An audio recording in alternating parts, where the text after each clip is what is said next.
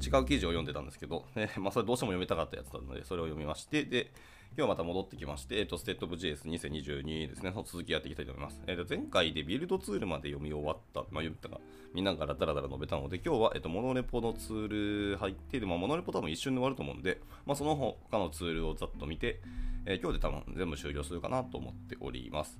では、では、えー、早速入っていきましょう。えモノレポのツールですけども、はい、僕はあんまモノレポのツール使ったことないんですよね。あんまというか、ほぼほぼなくてですね。今、ライブラリこう名前バーッと見てますけど、あんまり感想を述べることできないかもしれないですね。まあ、とりあえず見てみますと、また、えー、満足度、興味、利用率、認知度の4つの鑑定できます。えー、まあ、まず満足度ですね。あちなみに、えーと、サーベイ自体が第2位はターボレポってものらしいです。これも前回同様です。で、この辺この2つが90%以上ですね、満足度は。PNPM が92%、でターボレポは90%ですね。で続いて、えーと、第3位は NPM ワークスペーシーズです。これ名前知らんけど、実は使った使ってるかもしれないですね、これ。で、第4位が、えー、NX ですね。で、まあ、両者とも端数切り捨てたパーセンテージでいくと82%ですね。で、両者ともですね、前回、NX と NPM ワークスペースは順位が逆転ですね。2021は NX が3位、NPM ワークスペースが4位だったんですけど、2022で逆転しました。ただ、まあ数字的にはほぼほぼ同値ですね。で、第5位が YARN のワークスペースイズですね。なんかやんのが少ないんですね。なんか僕はやんのが多いと思ってたんだけど、まあまあ、今はまだ NPM の方が高いんですね。で、まあ、っていうか2021年でもヤンより NPM の方がワークスペース的には満足度高いんですね。はい、まあまあ、利用率の後でどうせ見るの見ていき、そこで気になるところですけどね。はい、では続いて、えー、第6位は、これ、ヤルクって読むんですかね。YALC、ヤルクだそうです。で、第7位、ラッシュです。で、第8位、レルナですね。レルナだけは聞いたことがあるし、一応調べたこともありますね。はい、というところで満足度でした。えっ、と、ラッシュとレルナに関しては、満足度結構、この中では低くなってしまいますね。えー、さっきの第6位、やるくまでで72%なので、で、ラッシュがいきなり55%、で、レルナ48%で、ドーンと下がっちゃいますね。はい、で続いて、興味です。興味のランキングを見ますと、こちらは、えー、前回同様、堂々の第1位はターボレポで78%ですね。ただ、興味のパーセンテージは減っているので、多分利用率は上がったんじゃないかと思います。では続いて第2位が PNPM です。こちらも数字は下がったけど、順位は上がって65%です。第2位ですね。で、えー、続いて第3位、NX が数字下がって順位も下がって63%第3位です。で、こちらは第2位、前回は第2位 NX でした。で、第3位が PNPM だったんだけど、ここが順番入れ替わりましたね。ただ、両者とも、えーと、数字を下げてるので、まあ、利用されつされ始めたっていう感じはしますかね。はい。で続いて第4位 NPM ワークスペース、第5位 YAN ワークスペースですね。まあ、これ数字見ると,、えーと、興味の関心に関してはですね、よく見たら全部軒並みに数字下がってますね。なので、もう使われたのもあるけど、多分本当にみんなが興味なくしたって可能性も全然あるなと思いますね。モノレポ自体に。まあ、わかんないですけど。はい。まあ、今、軒並みに順位を下げてよってことでした。で、順位の変動はさっきの2位、3位 NX と PNPM だけで、あとは順位は同じですね。はい。で、第4位 NPM ワークスペース、第5位 YAN ワークスペース、えー、第6位ラッシュ、第7位レルナで、第8位ヤルクです。はい。こんな感じの興味度でした。でも数字的に言うと、両者とも26%なので、4分の1の人たちは、えー、YAN ワークスペースで4分の 1, 4分の1が NPM ワークスペースを使うと。はい。で、これはさ、えー、昨年と順位がガランと変わりましたね。で、第3位にレルナですね。はい、えー、前回は、えー、レルナが第1位で25%でした。で、ヤンワークスペースイズが、えー、同じく25%だったけど、端数切りですね、これ多分。で、第2位で、第3位が NPM ワークスペース18%でしたけど、今年ガーンと順位が入れ替わっちゃいましたね。ヤンが1位、えー、NPM 第2位の、えー、レルナ第3位でした。はい。で、続いて第4位、NPNPM です。ここから順位はあの前回とも変わらないですね。はい、第4位の、第4位は PNPM で21%、え、第5位 NX で16%、第6位ターボレポで9%、第7位、えー、ヤルクで3%、第8位でラッシュで2%ですね。さあラストの、えーと、ラッシュだけちょっと数字が同じ数字なので、これ伸びてるか減ってるか分かんないですけど、それ以外は基本的には数字伸びてますね。利用率上がってますが、あレルナは下がりましたね。はい。というところでした。逆に一番数字が伸びているのは、えー、PNPM ですね。8%、えー、伸びているので、結構大きいですね。えー、もう1個伸びているのはターボレポで6%伸びているので、まあ、ちょっとターボレポは今年も伸びるのかもしれないですね。レルナは残念ながら今年も下がるんだろうなっていう感じはします。この中では多分レルナって新しく、古い方なのかな。ちょっと歴史がありそうな確かに感がありますけど、他のやつをまだ調べてないので適当に言ってます。まあでも、あと伸びてると言ったら、やっぱり NPM ワークスペースですね。こちらも8%伸びてるので、結構の伸び率ですね。みんな NPM に帰ってきたのかなっていうところでした。で、最後、えっ、ー、と、認知度ですね。まあ、認知度は、あ、そうなんですね。認知度ですね。第1位、PNPM でしたね。62%の人は知ってるよということで。まあ、なんか結構 PNPM 使い始めたとか、周りで移ったっていう話を僕ちょいちょい聞くので、やっぱそうなんだなって感じですね。前回第4位だったのにいきなりドーンと第1位に来たので、これはすごい話ですね。で、第2位は、えー、順位変わらず NPM ワークスペースです。まあ、こちらも認知度60%で、まあ、認知度自体も伸びてますね。で、第3位ワークスペースが、えーと、57%です。数字は2%伸ばしたんですけど、それでもあの減ってしまいましたねってことでしたね。で、第4位レルダで47%、こちら数字下げましたね。はい。で、第5位、ターボレポで45%。こちらはですね、前回から15%の数字伸ばしてるので、お、すごいなって感じですね。で、第6位 NX で、こちらも7%数字伸ばしたんですけど、順位は下がってしまいました。他の伸び率が高いなっていうところですね。で、第7位、第8位は一緒で、ラッシュとヤルクですね。まあ、数字は伸ばしてるんですけど、まあ、そんなところでした。なので、まあ、結局、認知度とかを、認知度と、えー、興味関心興味っていうところをですね、見てみると、3つのフレームワークやライブラリーを食うかもしれないですね。ただ、利用率をターボレポがドーンと食うとはちょっと思えないですね。はい。まあまあ、そもそもモノレポ自体どれだけ需要あるかっていうのも難しいところではあるので、はい。まあ、これは今後追っていきたいところでした。で、まあ、あと、移ろいとか肯定的否定的はあんま見ないですね。肯定的否定的はざっくり言うと、レルナだけ、えーと、否定的な数字がでかいんですけど、それ以外はみんなどちらかというと肯定的の方に、え、意見、あのグラフが伸びてますね。あまあでも言うてよく、よく見たら数字が小さいだけだけど、えー、ラッシュとヤルクもどっちかというと否定的な方が多いかっていうところでした。はい。で、あとその他のツールですけど、他はですね、ムーンってものとバンと、えっ、ー、と、これレイジっていうのかなあ ?LAGE、レイジですかね。と、えっ、ー、と、D のとビットっていう、えー、ライブラリでした。はい、もうちょっとこの辺、バンと D のぐらいしか僕は分かんなかったです。 moon と Lage と Bit は知らないので、まあそんなのがあるんですねってところです。で、まあ、あと、 monorepo ツールなどで現状に満足していますかですけど、こちらもまあど、どちらでもないが第1位39.4%、4割近くの人はどっちでもないというので、恩恵も受けつつ、 pain も受けつつってとこですかね。で、第2位が、えーと、回答なし、27.6%。この回答なしって難しい判断なのでど、どういう理由なのかなって感じは気になりますけどね。で、第3位が満足で21.7%。でもまあ21%満足して、まあ、4分の1近くの人は満足しているので、まあ、モノレポはまだ歴史も浅いというところで、評価がしづらいのかもしれないなというところでした。で、えー、と続いてが、えー、とても満足で、えー、5.4%、不満で4.6%、えー、で最後1.3%がとても不満だというところで、まあ、ほぼほぼ不満はないよっていう、不満はないというか、不満、はっきり不満だっていう人たちは、えー、5.9%なので、まあ、まだちょっと評価は難しいのかなって、もうちょっと静観してもいいかもしれないですね。前2022ピックっていうのを、えー、となんか、ちょいちょい挟まれてるんですけど、2022年 ,2 年の、え、ピックアップツールとしては、アストロを選んでる方がいらっしゃって、これは、えー、SolidJS の、え、開発者の中の人がアストロをちょっとピックアップされてますね。はい、まあなんかその理由とかも語られてますけど、アストロはここ数年、え、アイランズアーキテクチャ普及させてきたけど、2022年には1.0に到達して、まあ、オンデマンドのサーバーサイドレンダリングも、え、実現したよと。より少ない JS でより素晴らしいサイトを作ることができるようになったというところで、えーと、アストロを評価しているところですね。なるほどね。まあ、アイランドアーキテクチャは確かにあのアストロだとできますもんね。はい、じゃあ最後ですね。まあ、残り時間でパパパッといっちゃいますけど、その他のツールです。まあ、今日ここまで読んで、えー、と一応、State of JS2022 の、まあ、だらだら見ながら述べる回は終わりにしようかなと思いますね。ユーセージのところは、ユーセージは別に良いかな。はい、そんな見なくてもいいと思います。この辺はもう、あとは皆さんので見ていただく方が多分いいかもしれないですね。他にもなんかリソースですね。最初の勉強方法としてどういうものから入ってますとかっていうのの、ありまし、あとブログとかマガジンですね。何を、えー、メディアとかから情報を得たりとか何を読んでますかっていうのもあったりして、いいんですけど、まあまあそれもざっくりだけ最後にいきますかね。じゃあ最後、えー、その他のそれからいきましょう。えー、いつも使う、まずライブラリーですね。はい。いつも使うライブラリーは何ですかというところですけど、えー、堂々の第1位ですね。えっ、と、今回はこれ、パーセントじゃなくて数字でいきましょうか。純粋に数字でいきます。えー、第1位、 Lodash ですね。まあ、 Lodash の全部を使う人はいないと思いますけど、 Lodash のいくつか使う人が、えー、実に13,569で、えー、パーセントですね、これ有効回答者数21,537のうちの1万3000なので、実に、えー、と54%、54.6%の人が一応述べていると。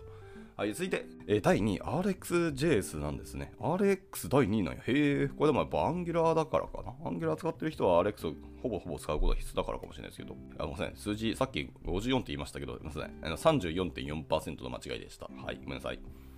で続いて第2位が、えー、と RX で、えー、と16.7%でした。で、第3位が、えー、JQuery で12%ですね。まあ、JQuery やっぱさすがだなって感じしますね。回答者数としてもやっぱり4万、4721票入ってるので、いやまあ、JQuery 完全に使わないっていうサイトって意外と少ないですよね。まあ、僕最近使ってないですけど、まだまだ生き残ってるんだよなっていうので。第6位、アンダースコア .js ですね。アンダースコア JS はもうローダッシュで良くないか感は正直ありますけど、まあ多分古参のえライブラリでもありますし、まあ、古き、あのサイト、古きっていうか歴史の長いサイトだとまだ使ってるのかもしれないですね。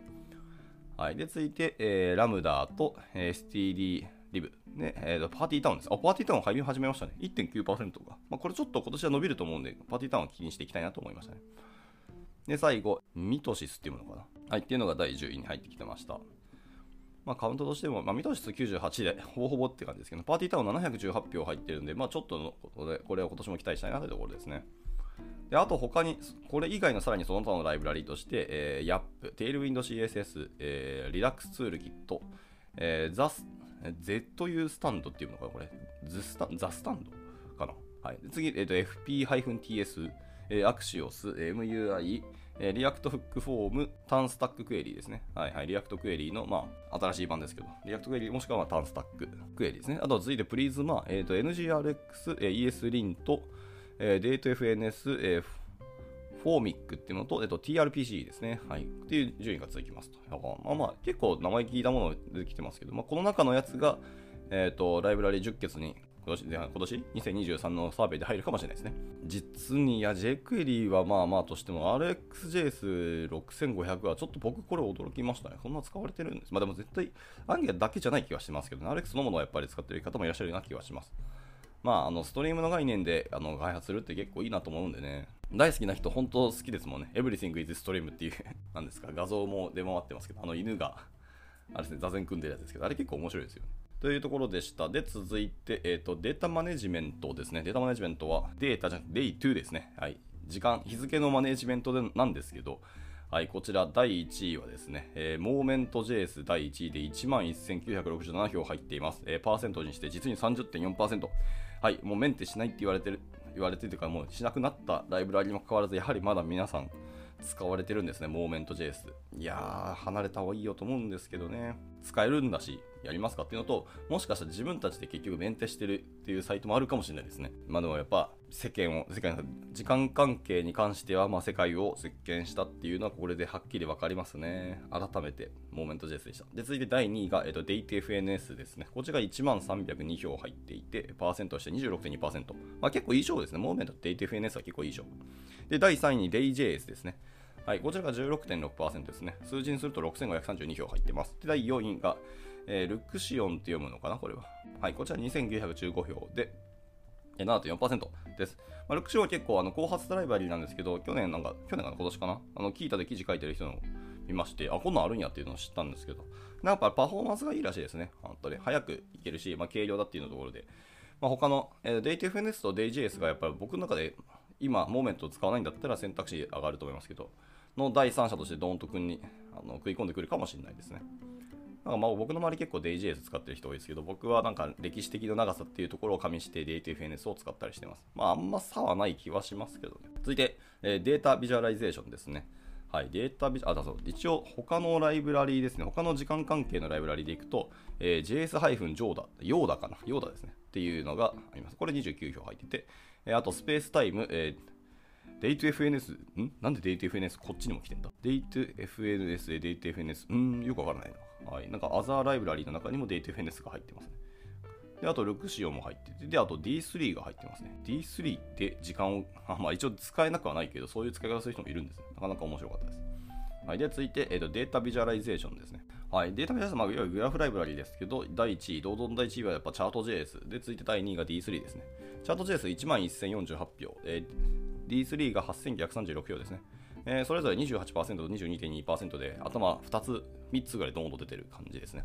で、その他は、えーと、 Highcharts、えー、 Recharts、えー、 Mermaid、であと、えー、プロトリー、えー、E チャーツ、えー、ニボ、ニボっていうのがですね、NIVO、 Nivo っていうものと、あとは Victory、えー、VISX で、なんていうか、ビスビスクスかなわかんないですけどっていう、まあそういう読み方のやつがあの上がってるそうですね。まあでも数字的にはやっぱりさっき出たあのチャート JS と D3 がドンとやっぱ来てて、まあ、次に来るのがやっぱ Highcharts で3284票で、まあちょっと食い込むかな、8.4%ってところですね。まあ Recharts はまあリあのリアクト用のチャート JS ですけど、まあ別にチャート JS そのまま使ってもいい気はしますけどね。一応その他のものでいくと、えー、これ APEX チャートというものか APEX チャーツっていうものかわかんないけど、どっちかですね。はい。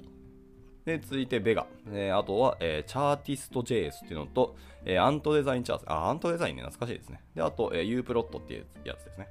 はい、この辺のものでした。はい、じゃあ続いて、え、 data visualization 終わったので、次、えーと、 data fetching ですね。はい、 fetching ライブラリーですけど、まあ、こちらは予想通りですね、堂々第1位は Axios で18,417票入ってます。はい、えー、46.7%ですね。このサーベイに参加している人の半分近くの人は、えー、 Axios をまあ使っていると。で、続いてから Apollo Client ですね。 Apollo Client、カウントにすると、えー、6459票で16.4%ですね。 GraphQL 使ってる人結構じゃあいるんですね。いやいや、これは嬉しい話でした。7分の1の人が使ってるのかな。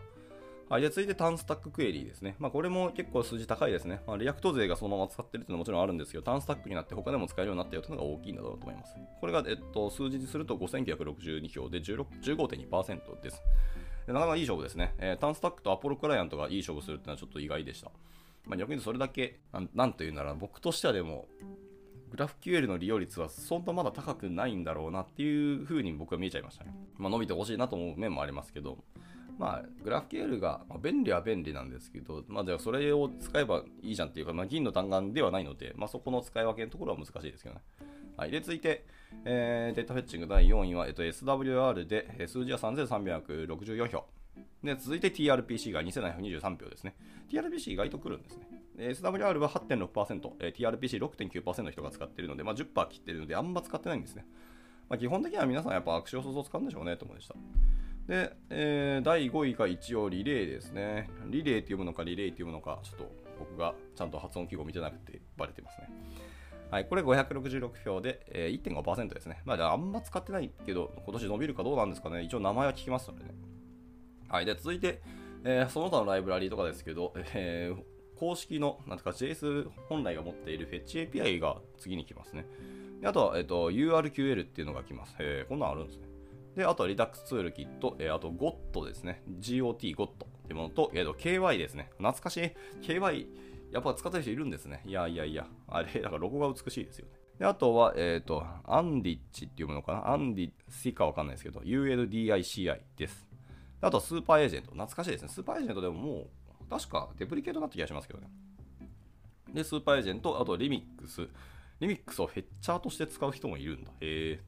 あ、 fetcher 用のリミックスがじゃああるのかな？もしかして。わかんないですけど。であとは、えっ、ー、と、 GraphQL Request、えー、 Ember Data という続きますね。であとはですね、バックエンドフレームワークですね、続いて。バックエンドフレームワークは、第1位はま予想通り、 Express で1986票。まあ、約2万票入ってて、実に50.7%の人は Express ですと。まあ、さすがの一言につきます。で、続いて第2位は Nest ですね。はい。でも Nest で第2位なんですけど、6913票で、ガーンと下がりますね、順位が。えー、順位で数字がですね。えーと、使ってる人は17.6%ですけど、これ今年は多分伸びると思いますね。もうちょっと伸びると思うけど、まあまあ、 Express の牙城は崩せないと思いますね。なんせ実に50.7%ですからね。これはすごい話。はい。で、続いて第3位が、えっと、 Fastify ですね。僕、 Fastify 好きです。ちょっと書きやすさでいくと、やっぱ Express にはやっぱ負けてしまう感がなんとなくありますけど、やっぱ早いに越したことはないので。ね、 Fastify 3518票で、えー、9%ですね、10%切りました。で、第4位がストラピー、えー、第5位で Koa、で、第6位 hapi と続いて、そこからはもうなんかよく聞いた名前ですね。まあ、 Meteor、えー、アドニッシュはちょっと僕ははじ、え、 Adonis か。 Adonis は初めて聞きました。あと、レッドウッド、えー、 Keystone、えー、 Directus、Directus 知らないですね。あと、 Sails ですね。はいはいはい。で、 Blitz。あ、 Blitz 一応ここにランクするんですね。で、あとは、 Amplication っていうのが来るらしいですね。あー、なるほどでした。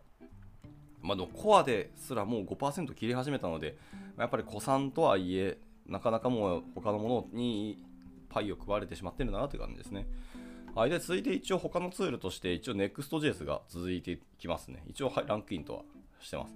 あとはフィーチャーズ、えー、 SvelteKit、あと Oak、あ、 Oak ありましたね。あと Apollo Server、Remix、Payload、Polka、えー、 Nuxt3 に、えー、 LoopBack という続き、ルックバック4ですね、と続く感じです。はい。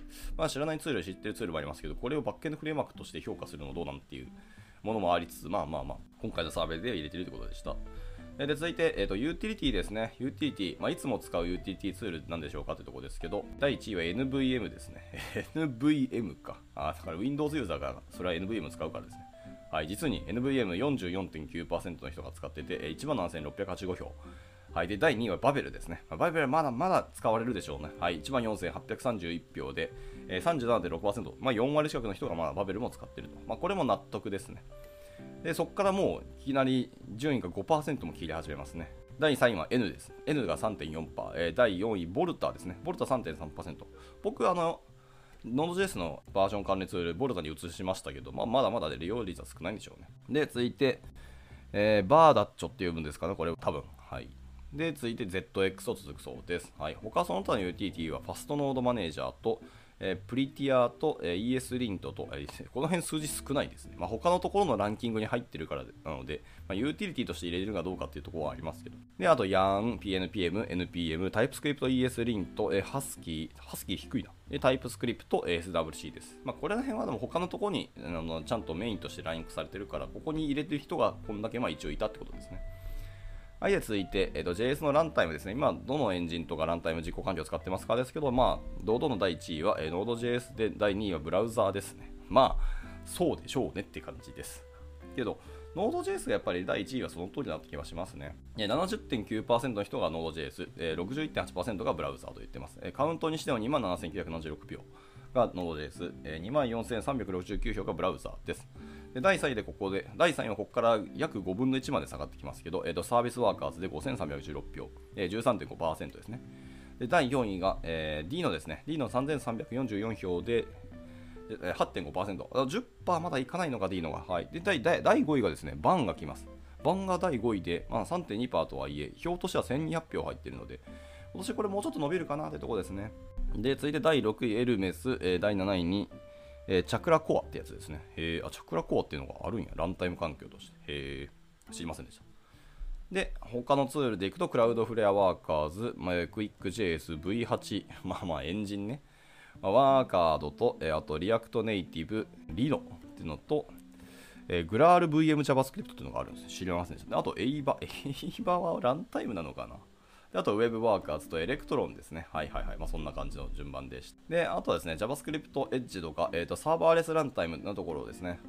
はい、第1位は AWS ラムダが第1位で8017票ですね。えー、でも20.4%。まあ、これ結構散ってますね、今回は。で、そこから半分の数字になりますけど、第2位は、えー、 Vercel Edge Runtime で4100票ですね。で、次いで第3位が、えー、Google クラウドファンクションですね。が第3位で4034票で、この辺が、えーと、大体10%前後です。10.4%、10.3%と続きます。で続いて、えー、 Netlify Edge Functions ですね。はい。これは2992票で 7. 数パーセントですね。で、あと、 Cloudflare Workers と続いて、こちらも2935票で、まあ、えー、大体7.5%と続きますと。で、ここからもうほぼほぼ1桁っていうか、数字もかなり小さいんで、ざっと流しますが、えっ、ー、と、fly.io と続いて、えー、 DigitalOcean Functions、えー、 Fastly Edge コンプリ Compute Compute ってやつと、えー、 Akamai Edge Workers と続きます。まあ、 Akamai は本当金の暴力感があるんで、そもそもお金出せない人が多いんでしょうね。であとは Azure Functions、えー、 Vercel Edge Runtime の方ですね。 Functions じゃなくてランタイムの方です。あとは Deno Supabase Edge Functions、えー、 Cloud Functions for Firebase で、あと Google クラウドランってやつと、えー、レス、 OpenFaaS、えー、Next.js、えー、 Cloudflare Workers、まあ、結構続きます。結構、あのですね、回答者にやっぱよるので、僕自由記述だったりすると思うんで、結構散ってますね。であとですね、続いて JavaScript、えー、フレーバーってものです。えー、JavaScript にコンパイする言語ですね。はいはい。 AltJS と言ったりするかと思ったけど、まあ、フレーバーというらしいですけど、これめちゃめちゃ面白いですよ。えでまあ、1位は皆さん予想通り、えっと、タイプスクリプトですね。えー、実に68.4%、えー、26,988票の人が、まあ、タイプスクリプトで使ってますと。えー、で、第2位から、えっ、ー、とですね、第2位から回答パーセントでいくと1.6%まで下がります。えー、カウント数としても、えー、1000を切って、624票で第2位、エルムが来ますね。まあ、ここから下もずっとそんな感じの数字です。もう100票まで下がってくるので、まあ、ざっと流しますね。Imba っていうのかな。IMBA っていうものです。まあ、基本的にはもう皆さん、えーと、TS を使うのがで、あとそ、その他の、えーと、JS ライブラリ言ったフレーバーですけど、えー、 Vanilla JS が次に来ます。で、あと R、えー、Fable、え Fable か。 Fable。えー、で、あと、 Kotlin、あ、 Kotlin JS もありましたもんね。 Kotlin、Scala JS、JSX、えー、 Dart、AssemblyScript、JavaScript、F シャープっていうところで、まあ、さっきのピュア JavaScript、バニラ JavaScript、JavaScript って結構、まあ、やっぱ散ってますね。この辺なんか統一してもいい気がしますけど。まあでも数字的に複数人がいたから、まあそれちゃんと分けたんでしょうね。はい。で、あとはそのね、あの、一応 JS 以外の言語として皆さん何使ってますかですけど、堂々の第1位は Python で11,166票ですね。やっぱ世界のあのウェブアプリとかウェブサイトのバックエンドはやっぱり、まだまだ Python の方があの利用率高いらしいですね。日本はやっぱ PHP ばっかりですけど。はい、実に28.3%、約3割の人は、えー、Python を書いてますと。で、第2位が PHP ですね。まあ、PHP はやっぱワードプレスもあるからですよでしょうね、ほんま強いなと思います。で、これが6820票で、えー、第2位ですね。で、第3位が Java で6308票です。まあ、この辺がパーセントにすると、えーと、17.3%、16%というふうに続きます。で、第4位がラストですね。ラスト11.9%で、あ意外と伸びてますね。はい、えー、4680票なので、ラストは多分こっちも伸びるんじゃないかなと思いますね。で、あとは、えー、ゴーラン、C シャープ、C++ プラプラ、もしくは C。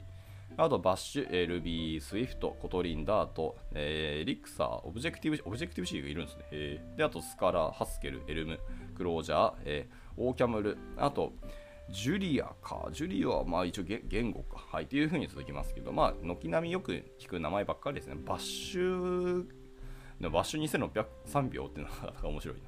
意外といる。はい。あとは、えー、C シャープ、R、ルアー、コトリン、コトリンさっきも出たぞ。であと F Sharp、SQL、えー、 Solidity。ああ、でも Solidity はですね、Web3 の観点でやる人も増えたんでしょうね。だけど、これ言語と言っていいのかは悩ましいですね。フレームワークじゃない感もありますけど。であとは Dart、CSS、HTML。CSS、HTML を言語と言っていいかどうかは言うと、僕は言語と思うんですけど、まあ、入れなかった人が多いんでしょうね。あと、 Perl、え PowerShell、え Zig、えグルービーに NIM と続きます。NIM も使ってる人いるんですね。なるほど。はい、面白かったです。まあでも、1万1000票入ってたので、フロントだけを書いてる人って実はそんな多くないのかなって思いましたね。はい、で、あとは、えっ、ー、と、ユーセージですね。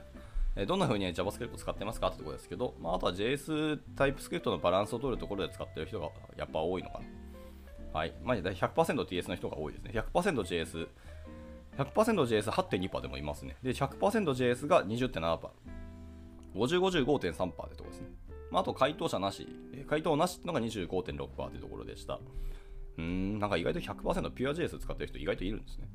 であとはユーセージですけど、えー、in what context do you primary use JavaScript? はは。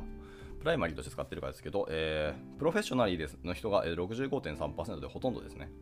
で、回答なしが22.8%、えーと、あとは、アザホビーとして、まあ、趣味として使っているのが6.4%、あとは、あの as the students なので、まあ、学生とか勉強用に使っているのが5.5%というところですね。まあ、基本的にはやっぱ仕事メインで使っているのが65.3%で一番多いんですね。で、あとは data visualization 第5位で13.9%なので、まあ、これもまあまあありますし、結構研究開発とかでやるんじゃないかなと思いました。あとはグラフィックスとかアニメーションで10.2%。あとは data analysis で6.3%。まあ data analysis は Node.js じゃないって普通に Python の方がいいんじゃないかなと思ったりしますけどね。あとは game development で4.5%。で、 embedded apps で2.3%の、え machine learning ですね。機械学習で1.7%と続きます。あとはでも普通に scripting として使ったり、え command line tools、developer tooling とか、あとオートメーションとか、え bots testing、え browser extension、あ、 browser extension。browser extensions はまあ確かにありえますよね。あと API、えー、 infrastructure as a code ですね。っていうのと、えー、 prototyping で使ったりあ、まあ、プロトタイプもいいと思いますね、JS を。はい。あとはですね、 industry sector っていうのが続きますね。はい。えー、Which industry sectors do you work in? っていうところで、えー、まあ1位はやっぱりプログラミングとか技術ツールとして使うのが、えー、と一番多くて、実に3割近くの人が行くのかな。33.6%ですね。第2位、e コマースとか小売りとかで、えーと、やってる人たちですね。が21.8%。あとは金融で12.6%。まあ、 education、教育機関で10.5%。まあ、あとはマーケティング営業アナリティクスの人たちで10.4%。まあ、営業の人で JS 書く人はあんまいない気がするけど、まあ、意外といるんですね。10.4%ね。まあでも、多分アナリティクス関係の人たちでしょうね。